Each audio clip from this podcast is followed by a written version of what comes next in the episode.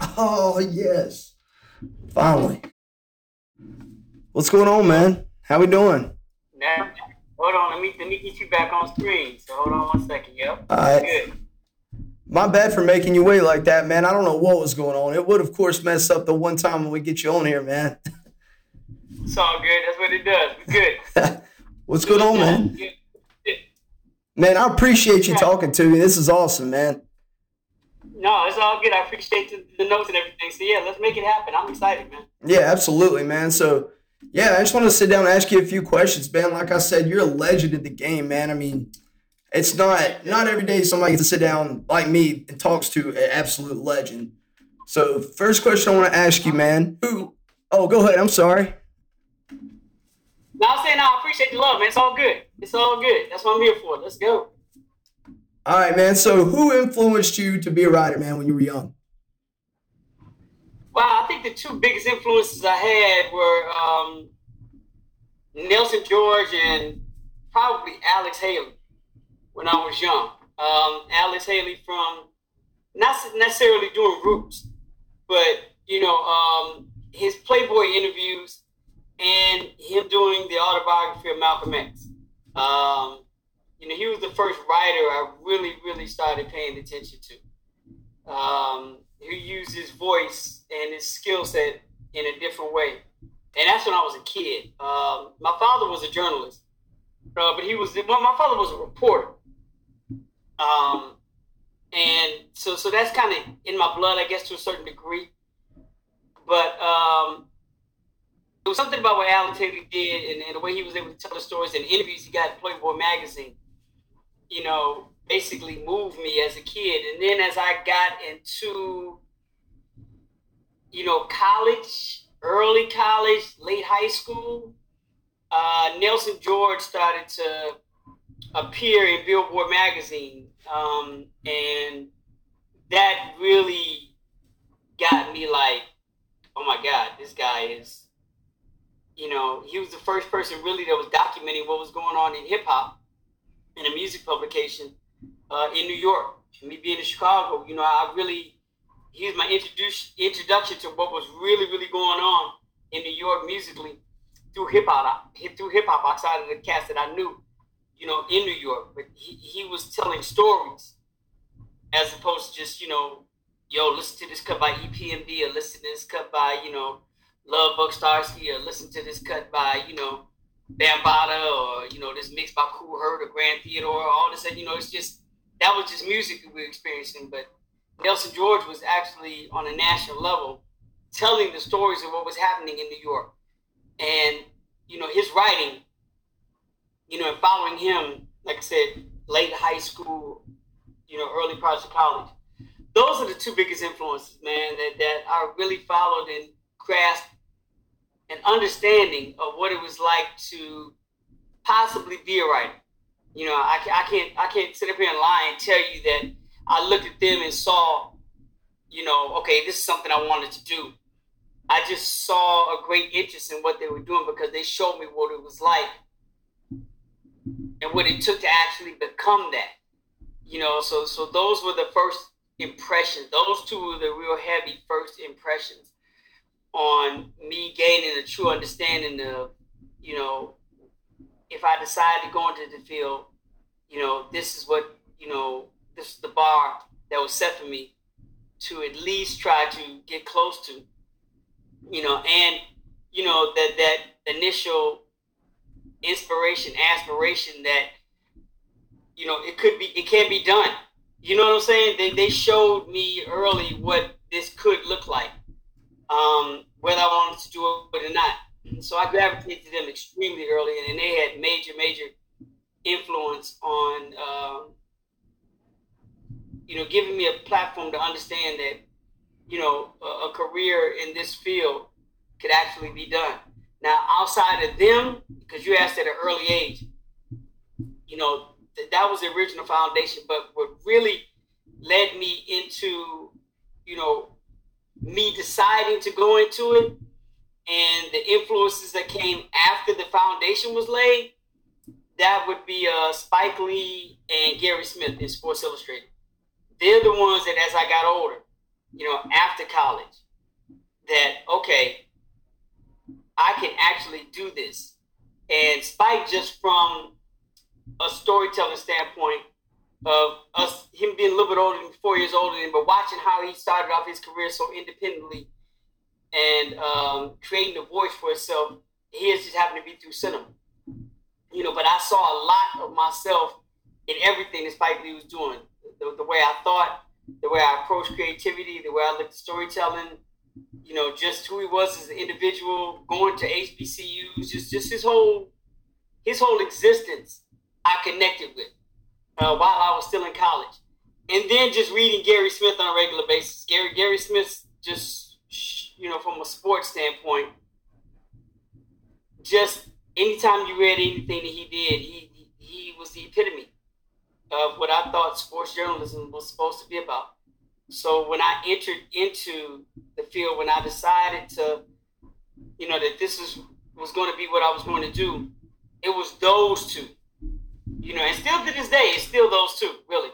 You know, I could throw some others in there, but initially, you know, when I first got into the game, you know, the foundation was laid by Nelson George and Alex Haley, but Spike Lee and Gary Smith were they were my carrots, man. They, they were the ones that were like, okay, if you're gonna do this, these are the two people you have to do whatever you do and try to be exactly like them. Like I'll never be as good as Gary Harris.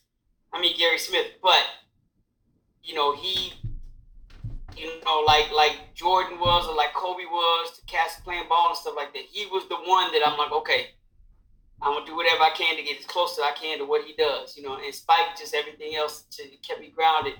You know, um, in everything else I was doing, just from a you know, career from a career standpoint. You know, how I needed to have my own business, how I needed to make sure I had my own voice, how I had to stay strong, stay grounded. You know, and, what I did had to have, you know, had to maintain being unapologetic. You know, um, you know, I, I don't know, I don't, I can't even say that if if Spike Lee didn't exist, that I'd exist in that standpoint, because he definitely became, you know, the quote unquote yellow brick road that I follow from a career standpoint. So. Sorry for the long answer. No, no, man. Hey, it's awesome, man. This, uh, like I said, you know, just going back to that question, man. You were who I looked up to, and what I wanted to do, and I want to emulate your success and the type no, of. Yeah, absolutely. I mean, you're one of the most influential people in sports media. So once again, thank you so much, man. that's oh, a, man, no problem. Yeah. But just uh, moving on to the next question here. So I read in the uh, Scoop Manifesto on page two you said that throwbacks never go out of style. So, what's your favorite throwback jersey of all time? Number one. Still is the uh, the uh, ABA Julius Erving Nets 32. Yeah, that's still with the stars. That's still that's still the one as far as I'm concerned. It's so iconic, and, and you look at what it meant, and just you know, even from a design standpoint, you know that that jersey just it just kills it, man it, I, I don't think that jersey 20 years from now is ever going to lose its relevance. You know, you can have the Mike Jordans and, you know, all this, that, and the other, but I think that jersey, you know, because of where it came from, because of what it meant and who and, and who was on, for me, that's that's still it. Um, now, I got to give credit to Mitchell and Ness for developing that Iverson throwback they did that you know we put on the cover of Slam magazine. Um, that that that's a that's a close second, you know. Um, and to be honest, I mean the Wes Unseld Bullets jersey became a pretty big deal. That became a, a, a statement piece, actually, even especially when LeBron in high school wore it. But for me, I would actually throw that Bullets jersey, and not Wes Unseld, but Earl Monroe. You know, um, because the Wes Unseld jersey almost became mainstream. It became a thing. And for me, you know, knowing the history of basketball, Wes was amazing, but you know, they didn't, you know, they didn't call Earl Monroe Black Jesus for no reason. you know, so if, if you know, to me, now if you can get a Winston Salem you know, um, Earl Monroe jersey, then that's on some whole other shit. on, on the real throwback, if you came back and you know, if like you know, five years from now, you trying to like recreate, you know, the whole throwback thing and have some classic and bring new to the game. You know, everybody may step out, you know, with some old Wes Unseld joint, which is beautiful. But if you're the one to step out in a, you know, Bullets, Earl Monroe, before you went to the next one, then you know we got to bow down to that. Man, I think I'm gonna go buy one of those jerseys right after this, man. hey, hey, if you can find it and get Mitchell and Ness to make it for you, then then God bless you. That's uh, that's that one. That's that one. Yeah, no, that that's fresh. Yeah. Yeah, that, that's low key. People know. people know real low key that uh, you that you you that dude if you rocking that one. Shoot, I'd be like, yo, Scoop taught me that. He gave me that knowledge, man. Drop some game on me real quick. good, good, good. You you have it before before I do. that's for damn sure. Shoot, man. Well, all right. That's that's a good uh, transition there, talking about the AI cover, man. Because I wanted to know about the Tim Duncan story and the Tim Duncan cover. How did you feel whenever you thought you had him, man? How did you feel? well, I I mean, Tim and I grew pretty close because um, I really appreciated Tim early on and in a different way, and um, people don't know that Tim majored in psychology in school, and my wife majored in psychology. So I have a connection with him because I know how people who major in psychology think. They like to fuck with your head all the time. And Tim was always fucking with somebody's head, and I knew that about him. And I, we talked. I'm like, yeah, I so I knew he was coming from it all the time, and he appreciated that because everybody didn't get Tim and his personality. Very cerebral, but extremely smart and ahead of the game.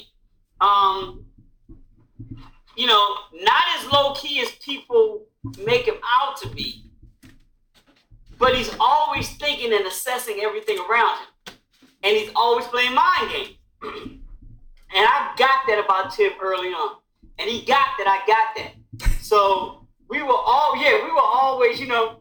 I don't think he messed with me like that because he knew, you know, I appreciated and had an understanding from that aspect to him because I live with it every day in my house. I say, I, you know, nah, you can't, you can't run one on me, man. I got it. Shoot, man. So, who's your favorite person you've ever interviewed, man? Favorite interview of all time? Um, Tim is one of them because Tim is great, man. Tim is always great, and I think he, uh, you know, over the course of his career, he's always been upfront with me and honest. Um, and even doing that cover, before I answer that, even doing that cover that that, that Soul on Ice, we created the George Gervin thing he really, really didn't want to do it because of the respect that everyone kind of has for George Gervin.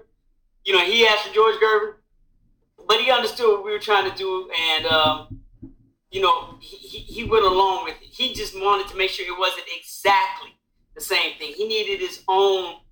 If he's going to do it, he wanted it to be an homage and not a, you know, replace. You know, a replacement. That's why you get the back black backdrop on him as opposed to the white with George and the exact same thing. Right. You know, we wanted Tim to stand on his own when he did that. Um, great. I had to go back and read that story, but I, I really, he had a good time doing that interview and spinning that story. And a lot of stuff that we talked about didn't make it into the interview because we just didn't have enough time. But, you know, um, that was Tim's and our first real time, like really hanging out for like I think the interview was supposed to be like maybe 40 minutes. We wound up spending three hours. You know, just chilling, man. Yeah. right. Just, just, just really chopping it up. You know. Um, but back to the favorite interview. Um, I try to stay consistent with that, and people ask me that all the time. Um, and I don't know. I mean, the one favorite, favorite, you know, just singular interview um, was probably Julius Erving uh, because it meant so much to us at Slam at the time to get him. He was such a big deal to us, and how he treated us and what he gave us when he finally, you know, gave it, you know, gave it to us. Um, you know, and that, that's still in our minds. That that was that was our little pinnacle moment in getting Julius Erving and you know doing a decent job of executing that interview. Um, but I have to say, just from a, a technical standpoint, my favorite interview is one I did with Baron Davis, where I literally asked him one question and he gave me like an hour long answer. One question. But when, you know, when you do your research right and you come prepared, sometimes you can ask the exact question that needs to be asked and you get everything you need. And I just, you know, happened to ask Baron Davis the right question at the right time for me to he, for him to give me the right answer. And just from a technical standpoint of interviews, that was my favorite one because that was, I mean, I asked him one question, he gave me his life story. That's really what it boils down to. And, you know, not that it was a back and forth interview, but just to get that question correctly and from an interview standpoint, to get that answer, just uninterrupted, just tape recorder going nonstop. One answer was it was, it was a beautiful moment. All right, so I got a I got a question. I think this might be a good one. I don't know. We're gonna see. Should Jason Williams have won Rookie of the Year in 1999? Paul Pierce, Vince Carter.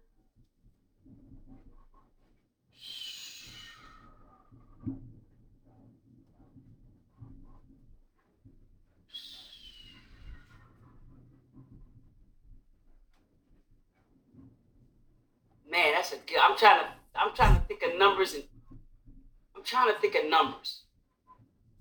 Um, here's the thing.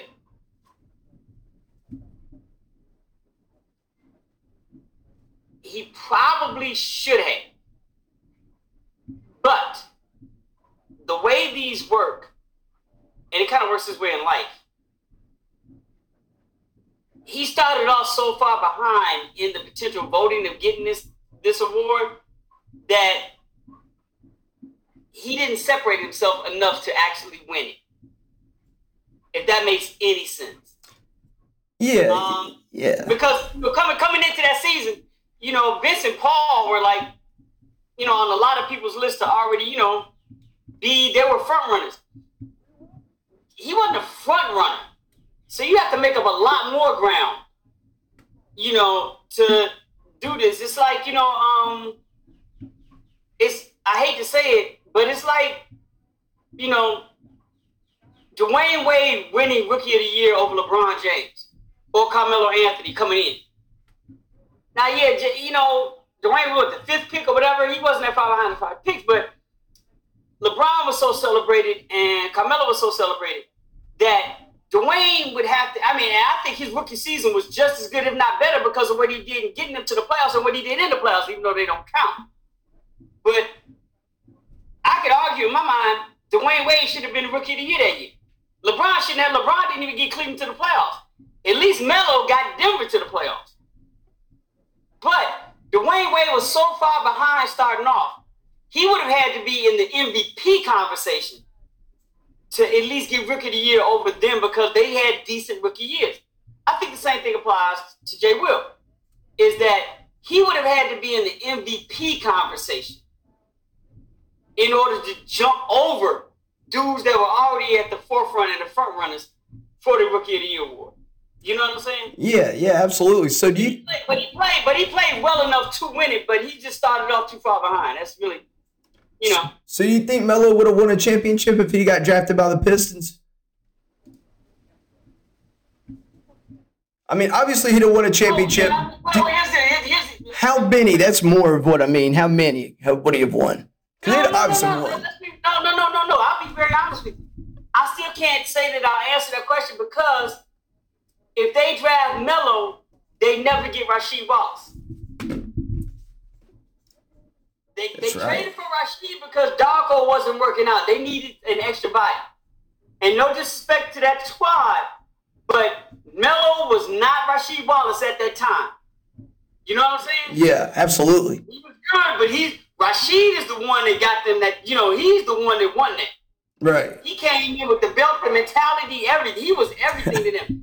Melo wasn't there yet, and and you would have to believe that they keep everybody intact and injury free for at least the next four years.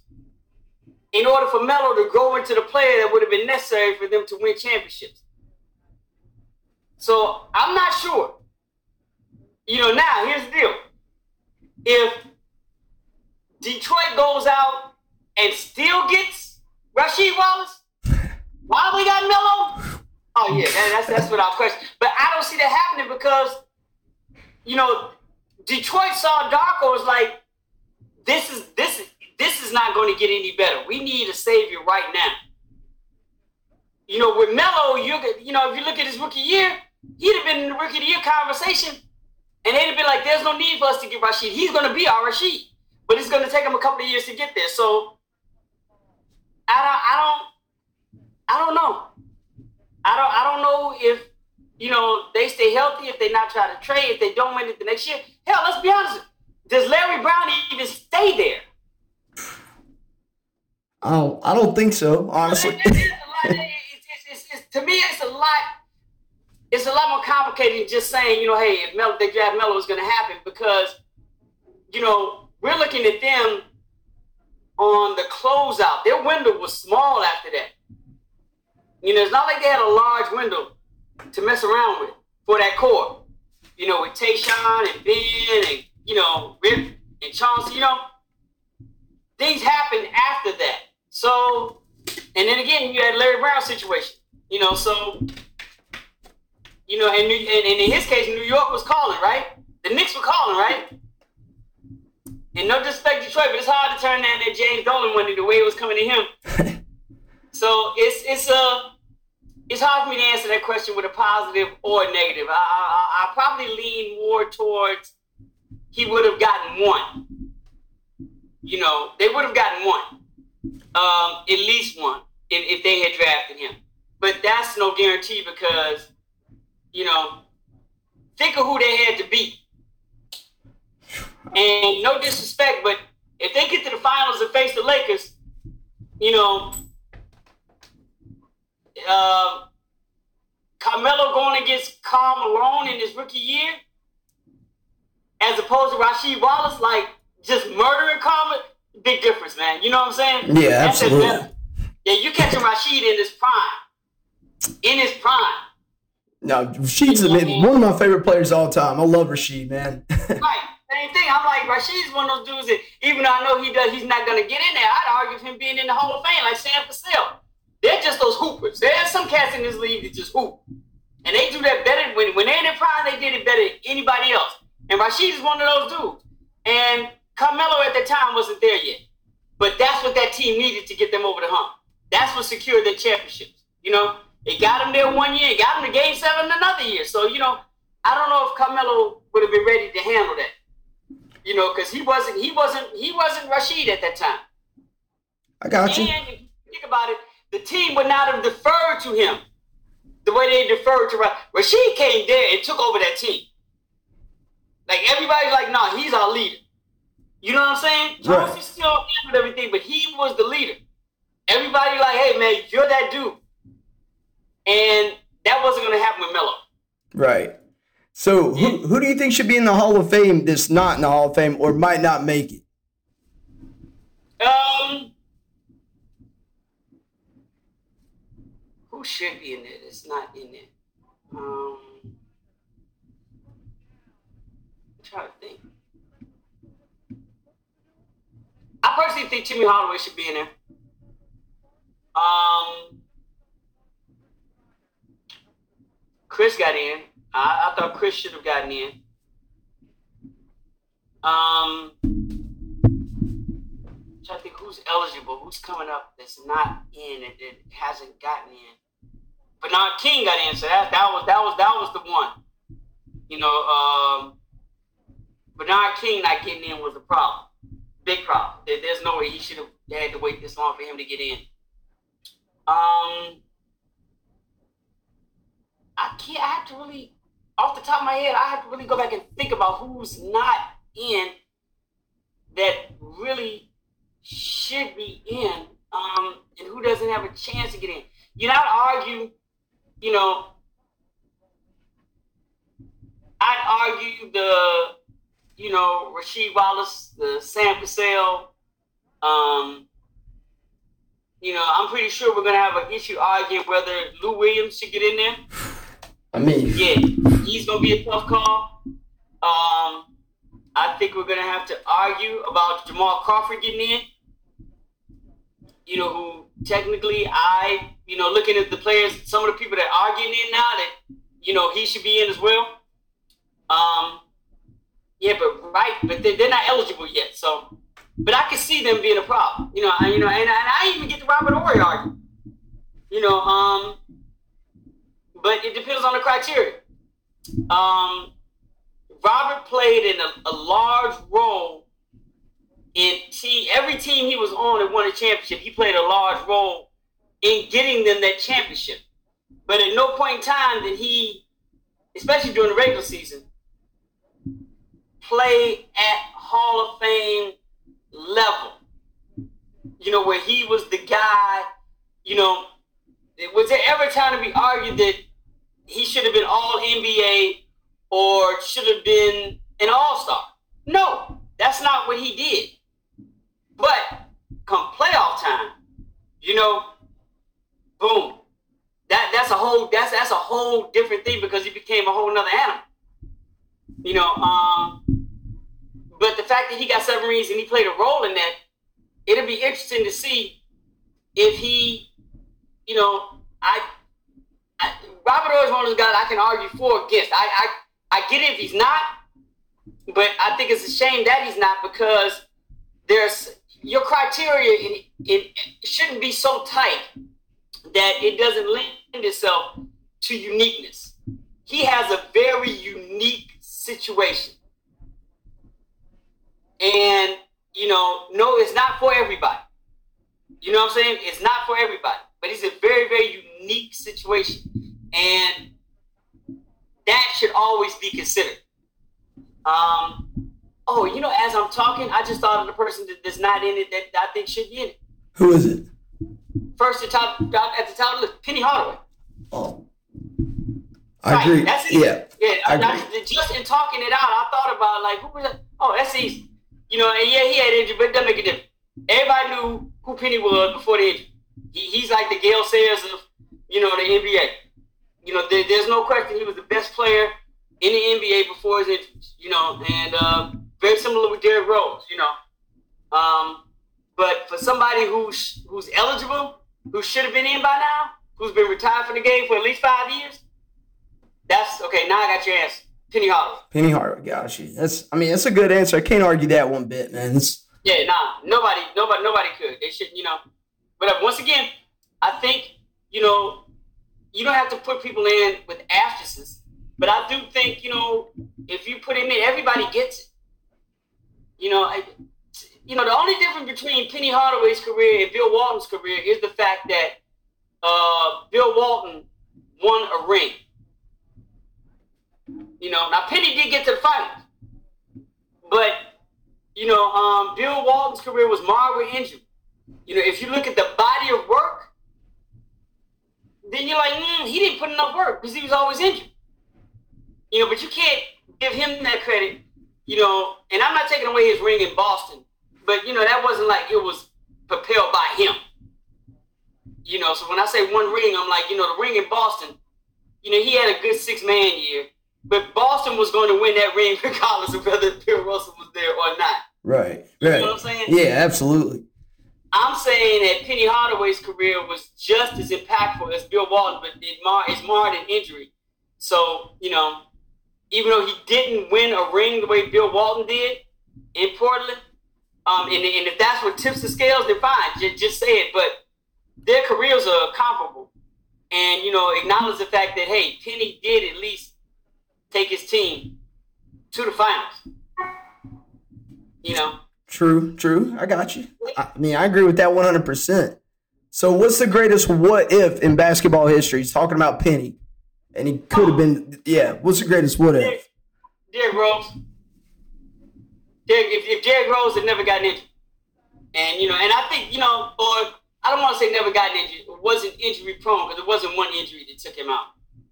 I think the succession of injuries um, and what he was able to do at such a young age uh, is the biggest what if um, possibly. You know, and from from a player standpoint, in the history of basketball. You know, um, yeah, yeah, I, th- I, think that's the biggest what if, and uh, just from a player standpoint. But I think the second what if is, you know, with the Bulls, what would have happened to the Bulls if Michael had not left? You know, um, you know, I, people tend to think they would have won eight in a row. You know, hell, we saw how hard it was for them to ring the, the second, third one without, you know, with, with even that break in mind. You know, to, to think that they could have run, you know, an eight year stretch is impossible, especially looking at what Houston was able to do. And, you know, at some point, if they had to face Houston twice in the finals, they're going to lose one of those finals. The Bulls never had a dominant center. They never faced a dominant center in the finals. You know, so from a matchup standpoint, you know, and if you look at the players that the Bulls, the Hall of Famers that they went up against in their run, you know, to especially in the finals, but you know, even getting there, the Patrick Ewings, you know, uh, the Reggie Millers, you know, you know, that's that's getting to the finals where they had to go through Indiana and they had to go through New York. But let's take it to, you know, once they got to the finals, you know, the top players they went up against Charles Barkley, Gary Payton, Karl Malone, and John Stockton. You know, um, who, who am I missing? Clyde Drexler. Clyde Drexler. Okay? Magic Johnson, but that's Magic Johnson at the back end of his career in 91. You know what I'm saying? That's not Magic Johnson, Magic Johnson. That's, you know, that's Magic Johnson at the end and I'll take Magic Johnson out of there, but that's a technicality. Um, but none of those players, none of the players we just mentioned, are really top 10 all time caliber. They're great. Some of them may be top 20, depending on where you rank them, and this and the other. But none of them is closing the gap on Michael. Hakeem Olajuwon is the only one that is in the top 10 conversation that if he plays up against Mike in a series, whatever Mike does, he's going to do on the other end. And he's going to do, both of them are doing on defense end. He's the closest player to Mike the Bulls would have ever faced in the finals. And they had no one to guard him. At least the players we're mentioning, you know, Gary Payton could at least guard Michael. Clyde Jackson could at least guard Michael. Charles Barkley could at least guard Michael. You know, Stockton Malone were guarding him. You know, but you look at the Bulls who they had at center. Who the hell is guarding Akeem Olajuwon? Bill Cartwright. Thank you. Will Perdue. you know what I'm saying? You know, Bill Wennington. It's like, yo, that's so not only is he gonna close him, look who's what he look at who's checking him defensively. you know, it's it's yeah, nah, there's you know, so you know, people look at the what if, and I, agree with that. If the Bulls, what if the Bulls, what if Michael had never left, you know, and never took taking that two years off or whatever? What what if you know, could they have done that? You know, um, I think that's an easy one, but I the answer to that what if I don't think would have been eight in a row. You know, I I, I just don't see them. I don't see them because regardless of what happened to the Bulls, Houston Rockets were going to make it to the finals two years in a row because they already proved that. But once there, if the Bulls had gotten through both times, I just don't see them winning both. I got you. you know, I, I, it, so you know, to me, that's like the second greatest what if. But in my mind, it's the second what if because in my mind, I already know what the answer is going to be. With Derrick Rose is a what if we don't know. You know what I'm saying? We do not know. You know that um, you know that rookie of the year. You know, elevating the Bulls to be problematic to Cleveland. You know, um, him being the youngest ever to win the MVP. And the next year after that is when things start to fall apart. You know, it's like multiple MVPs, possibly, you know, finally getting through Henry Hill, especially if LeBron leaves and goes to Miami. You know, uh, I mean, well, I mean, if he, if he never, if he's already in Miami, but them playing against Miami and, and beat Miami, you know, because you know what happens. You know how the game works. You know, you see Derrick Rose healthy, and you see them not being able to get over the hump against Miami. That's when that Rasheed Wallace shows up in Chicago. That one player is like, "I'm gonna get y'all there. Let's go." No, you know? yeah, you're right. You're right for sure. Um, speaking of that, I mean, speaking of LeBron going to Miami, who is a better big three? LeBron, D Wade, and Chris Bosh, or the Nets big three right now? Who do you think is better? It's easy to say them in, in Miami because at least we saw them win the championship. It's hard to start gauging, you know, the you know what big three or who what big two uh, you know duos are better when they we haven't seen them at their peak. We you know you know, I'm not saying championships the end all be all, but they do mean something. They do carry weight. Back to the Bill Walton situation with Penny Hardaway. That's the tipping point. You know what I'm saying? Both of their careers over. And Bill won. Bill won two rings, and Penny didn't win one. You know, Bill won one where he was the centerpiece, where he was the Finals MVP. He was the reason his team won a ring. That means something.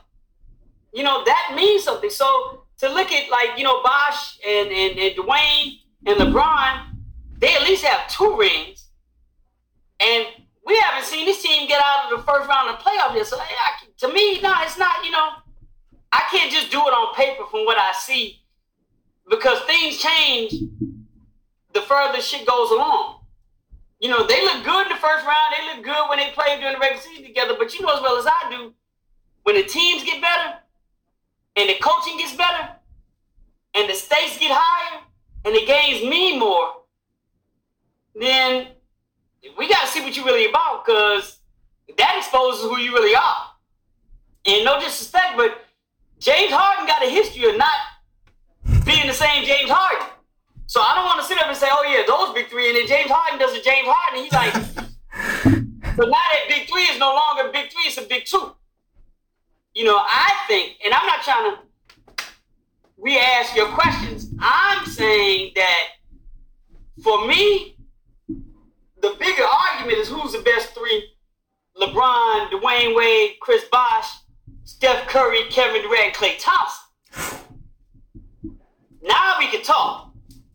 Because we've seen all, you know, we've seen both triplets play at that high level. We've seen them win championships. So who is it?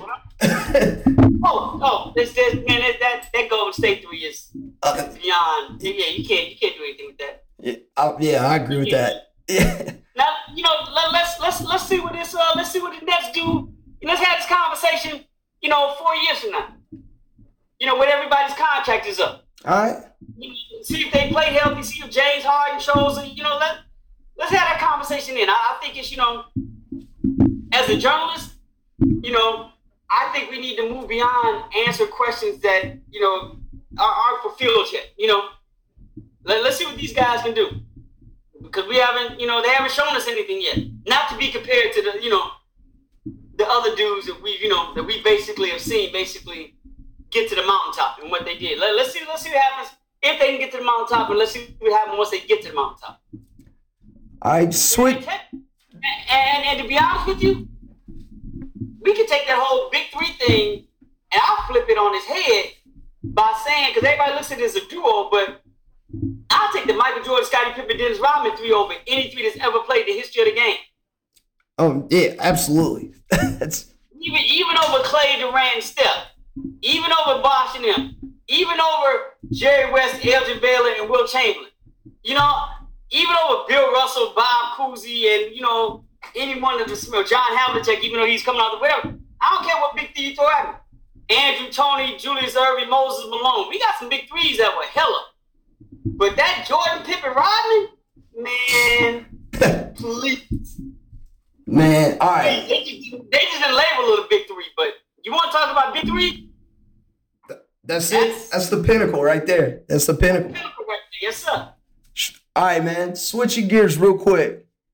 Where would you rate Good Kid, Mad City on the all-time greatest albums? For me, it's top five. I mean, I'm just saying. Hmm.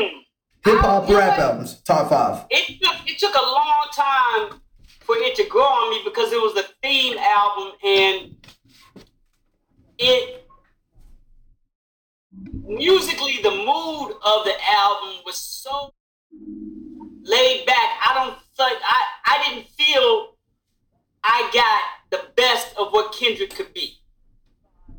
And I'm one of those guys who judge MCs by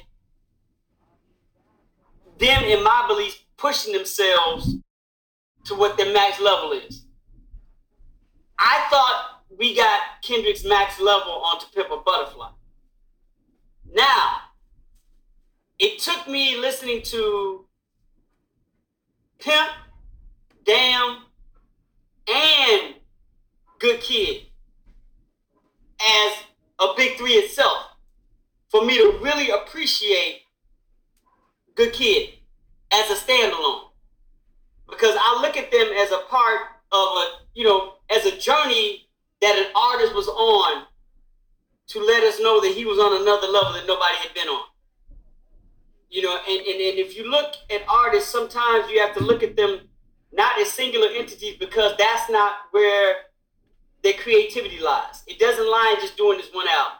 In their mind, he's executing one album while thinking of another. So he was doing Good Kid, but he had to pimp a butterfly in his mind. The same way he did finishing up the pimp, he had songs for Damn in his mind, and that was his trifecta. So listening now, over the last couple of years, after Damn was out, and putting it in context, I don't listen to it as a standalone now, but now I appreciate it. It's top 20 now. But it was, it, I was like, eh, I wasn't really a big fan of it. It had its moments to me, but I wasn't a fan of Good City. I mean, Good Kid, Bad City to begin with. But after seeing it as a whole, I'm like, oh yeah, it's top 20. I, I, I can't, I have to look at other albums and see where it places that for me. Um, but once again, I want to admit that I didn't get it at first. It's like D'Angelo's album, his second album. I didn't get it until I saw the concert. The first album, Brown Sugar, I got.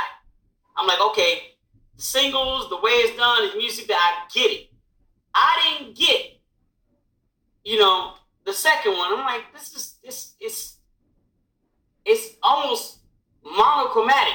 It all sounds the same. I don't get what's special about this until I saw the concert, until I saw him live and understood that that's what this album is.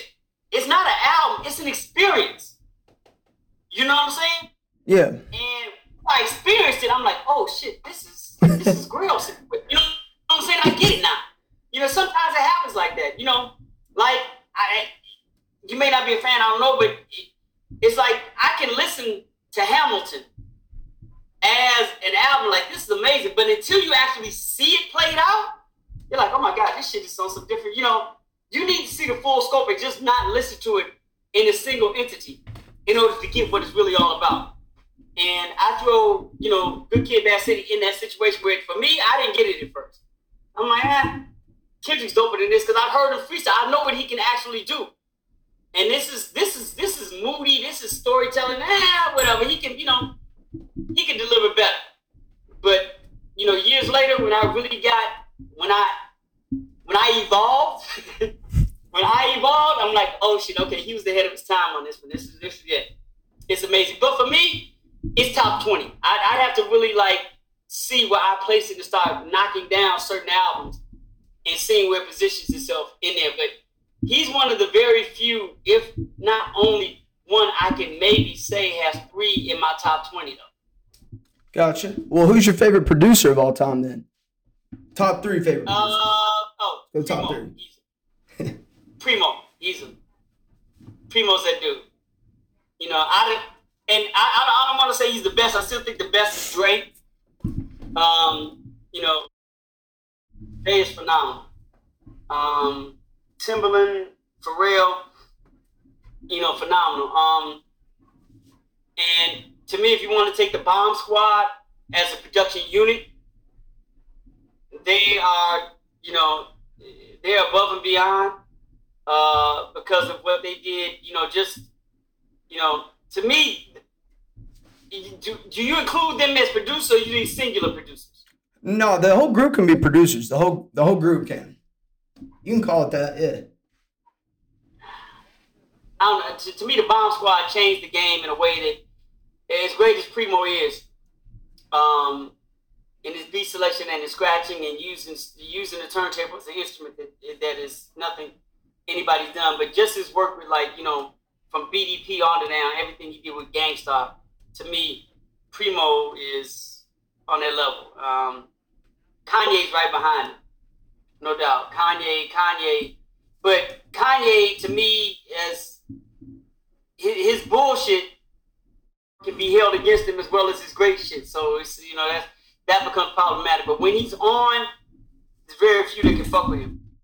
But if I can include Bomb Squad as a unit, then yeah, they're it. And and, and the thing that separates them is not just what they were able to do with Public Enemy, with Public Enemy, but just the Ice Cube album alone that you add on to that. You know, the Welcome to America, that's, you know, yeah. The the hecticness, the the, the reinvention of sampling, you know, uh, the chopping up songs, you know, and the pace and energy in which they sonically brought sound to the table in hip hop. That phonetic pace, you know, you would think those songs are like 140 beats per minute when they're really sometimes 101, but the energy and the pacing seems so fast and hectic, you know, and like if you listen to Fight the Power, there are 22 different samples in the first minute of that song, you'll never know it. But the way they delivered it is so just different, and it really changed the game. Um, I'll be honest, I you know, I, I I did not purposely not mention Dilla, but you know, it's kind of Dilla. Dilla's like the production version to me of Good Kid, Bad City. It's you know, it it, it, it took me a while to get into it because it seemed so sublime. I'm like, okay, I'm, I'm not I'm not moved by this the way I'm moved by others. But over the course of years, I've grown to really appreciate what he's done. Um, he's still not in my top, you know, five. Like, like I said, I, I, can go with the Kanye's, I can go with the, you know, um, uh, my my uh, primos, you know, um, hell, I go by Outkast. You know, just them as the production unit. You know, um, you know, but I do, I do get Dilla now in a way I didn't get him before. But to answer your question, as a singular, right now my top is Bomb Squad. I'll, I'll still go with Bomb Squad. They have, somebody has to do some hell of work to knock them off the throne in my book. I got you. I got you. All right. So, last question, man. This is the last one I got for you. Favorite shooter hoop in of all time? Favorite shooter hoop in it? Wow. Favorite shooter hoop in? That's a great question. Um, cause that's different than my all-time favorite hoop shoot. Um, favorite shoe to hoop in. This is gonna sound crazy. no, seriously. It's gonna sound crazy. Nike had this shoe. It's, it's, a, it's, it's, it's a tie. Nike had this shoe um, called the Stunner. And it was a hybrid of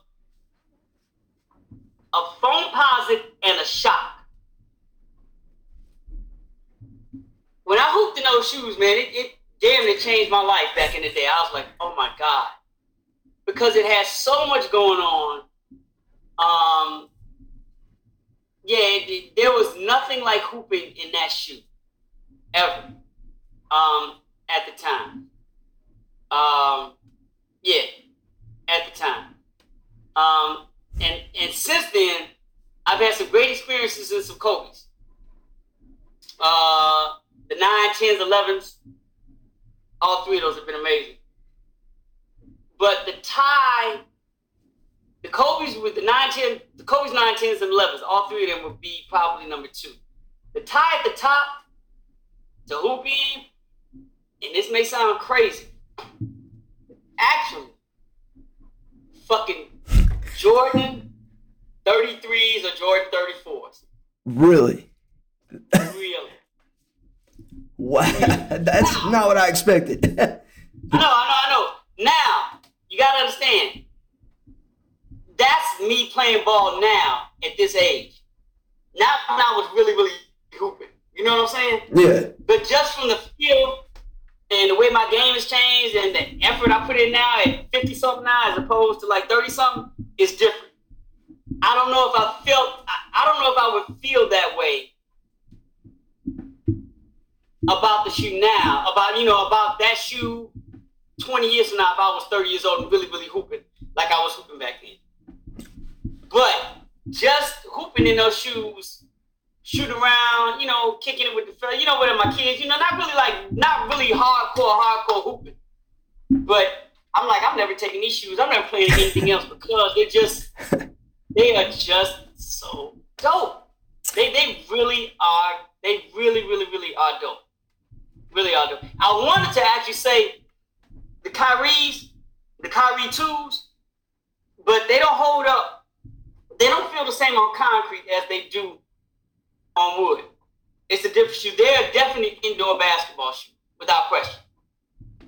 Without question. The way the outsole is rolled up, it works so much better because of the connection you get on wood with that shoe than you do on concrete. I got you. You know, uh, I gotta ask, man, how was it like working with Kyrie to make Uncle Drew? I, I gotta ask. I didn't. You know what? I didn't. I didn't. I didn't. Kyrie called. I mean, his people called me because he wanted me in the movie.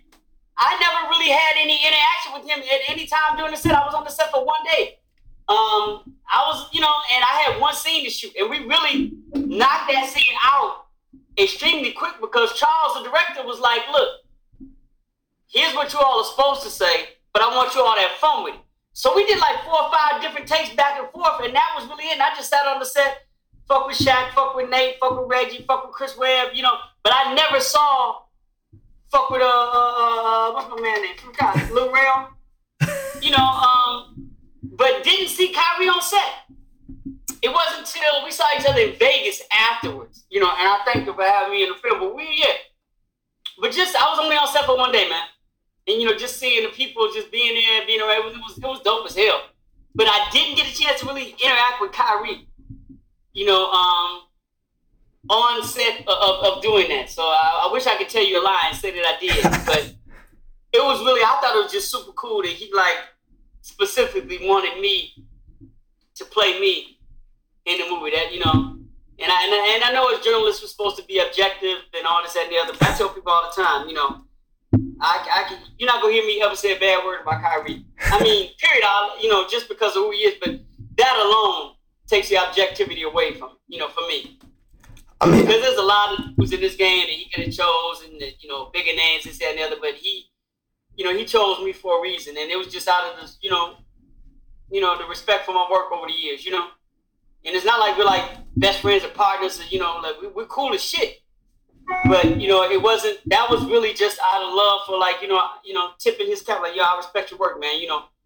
And so that's that, that that's what that was all about. So you know, yeah, I didn't, you know, yeah.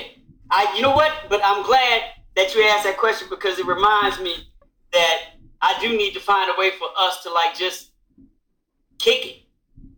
You know what I'm saying? Just spend time just on some GP after the fact. You know, yeah, for me to properly say, "Hey, man, thanks." Sis, you know, let's let's finish this bottle, man. You know, and just you know, look for a second. You know, do that. Man, And talk talk about real stuff. You know, talk about you know.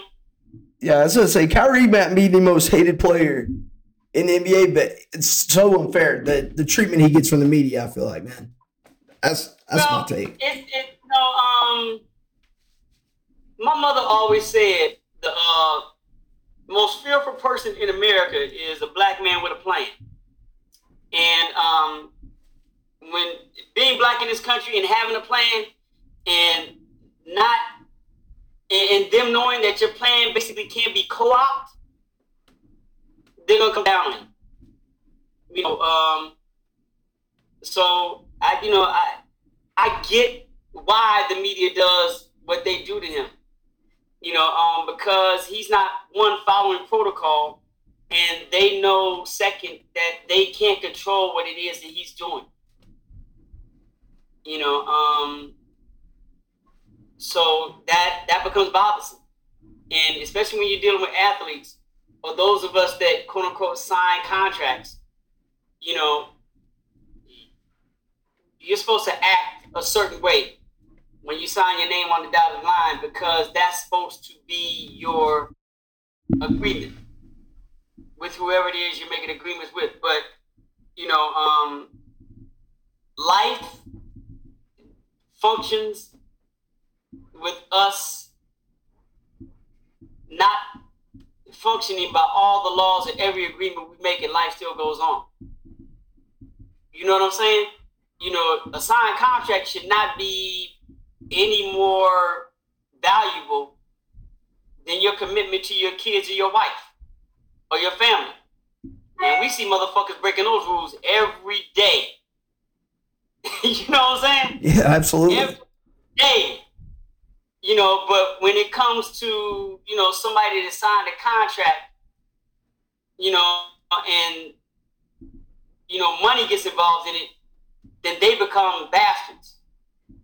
As opposed to somebody that got three side chicks and, you know, not giving money to his kids for the, so they can be, you know, live their best life.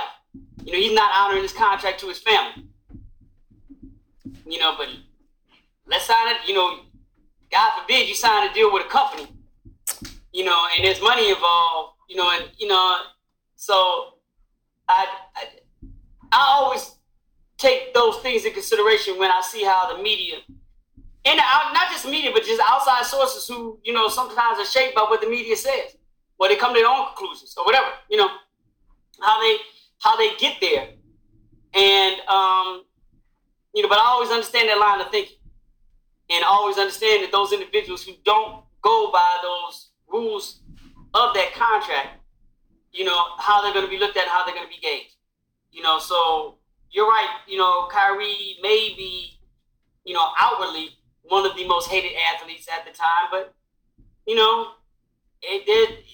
Once again, part of it is you know being black and not, you know, being black and not following the rules. Hell, people hate Floyd Mayweather.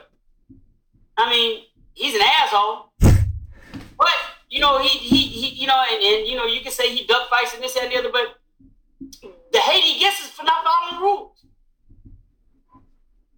You, you know what I'm saying? You know, you get to that point where you don't feel like they hate it. You know, Kyrie was not hated as much as Allen Iverson was hated. Allen Iverson, not, not even close. Yeah.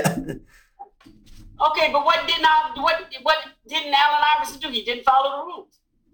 You know, the world, like we just talk about America, the world hated Muhammad Ali, hated him. You know, but after time, they came around to understanding. You know what he was, but at the time they hated him because what did he do? He didn't follow the rules.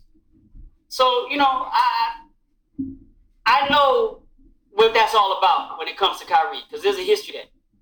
You know, and a lot of it has to do with his skin color, a lot of it has to do with his culture, but a lot of it has to do with you know um, who's in control of telling stories in the media that you speak of, you know, and who the audience, who the predominant audience is for that media, you know, and you know, we happen to live in a space where if you know somebody of color, you know, especially somebody black, and especially if they're male, they don't quote unquote follow the rules and follow the rules to the T, then yeah, hate's gonna come. I got you, man. I mean, all I want to say about Kyrie is if you get him to come chop it up with you again, let me come with y'all, man. I got you. I got you. I got you. I got you. If that ever happens, I'll give you the heads up. all right, Scoop, man. Well, I appreciate it, man. Once again, influential, one of the most influential people in sports media. Thank you so much, man. Thank you. I really appreciate it, man. No, man, thank you for your time. I appreciate it, man. It's I'm glad. I'm glad we sit down and chop it up. This is wonderful. Yep. Thank you, man. And you got my number. You know how to reach me. Anytime you need anything, just let me know. All right. Thank you, Scoop.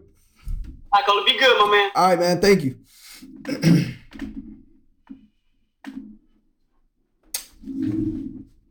Deuces, man. Thank you. Ooh. Holy shit. Oh my God.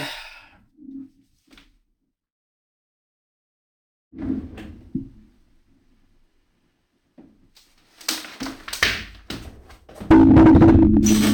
you.